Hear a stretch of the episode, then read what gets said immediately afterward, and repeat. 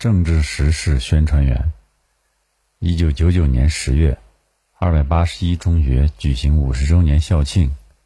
一天，有人打电话到校长的接待室问：“你们邀请普京了吗？”起初学校不相信，等翻出过去的材料，才发现弗拉基米尔·普京，也就是俄罗斯时任总统，确实是一九七零年该校的毕业生。历史教师塔马拉·斯杰利马霍娃说：“我们没敢邀请他，没给他发电报。我们是个小单位，也许他自己会想起校庆。”教十年级八班社会学课的塔马拉·季诺维耶夫娜还依稀记得当年的普京。他说：“谁能记住那么多学生？那些明星学生会需要特别费心的学生，也许还能记住。而普京是个很普通的男孩子。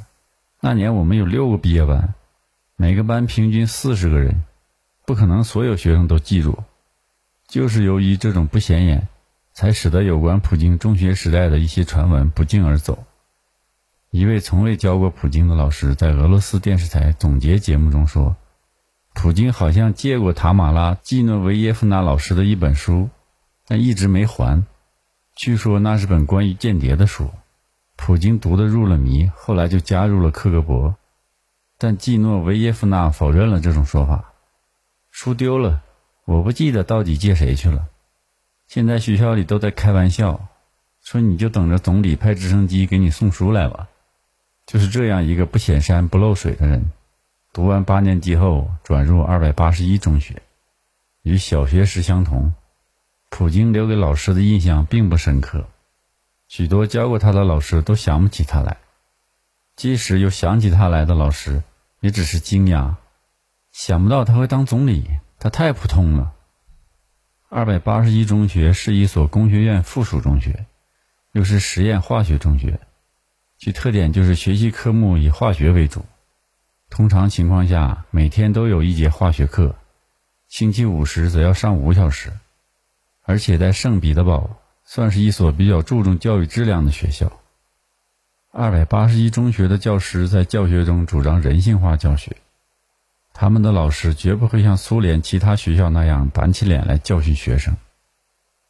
这里有一个实例：有一次，普京的数学老师格雷高里耶夫娜·波格达诺娃在教室里忽然发现自己鞋上的绒球不见了，便开始四下寻找。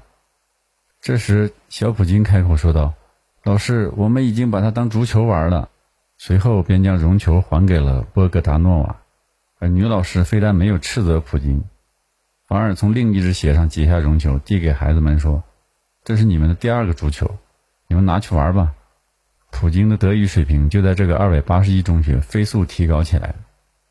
普京当年曾不止一次对别人说，他非常喜欢德语，因此他学起外语来一直十分努力。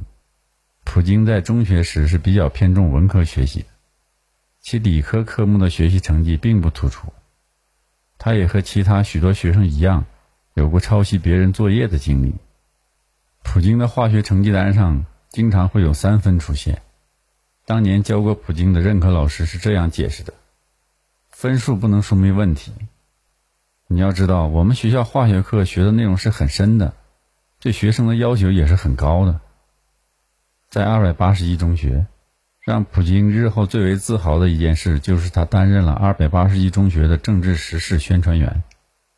现在，普京的同学都异口同声的肯定说，总统那出众的表达能力就是在那个时候锻炼出来的。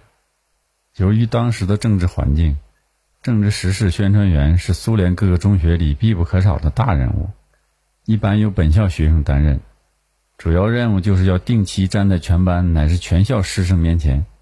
通报近期的国内和国际政治事件，并要配上合适的评论。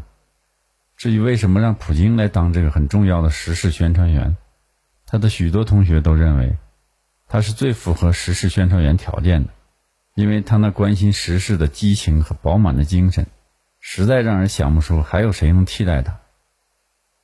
许多年后。普京的校友们从现在发表演说的普京的身上，还能看出当年那个瘦小的沃洛加的影子。他讲话时惯用的手势，他的面部表情，他得意时的浅笑，他的同学这样描述他，以及他在无人注意时的窃窃一笑，和当年没什么两样。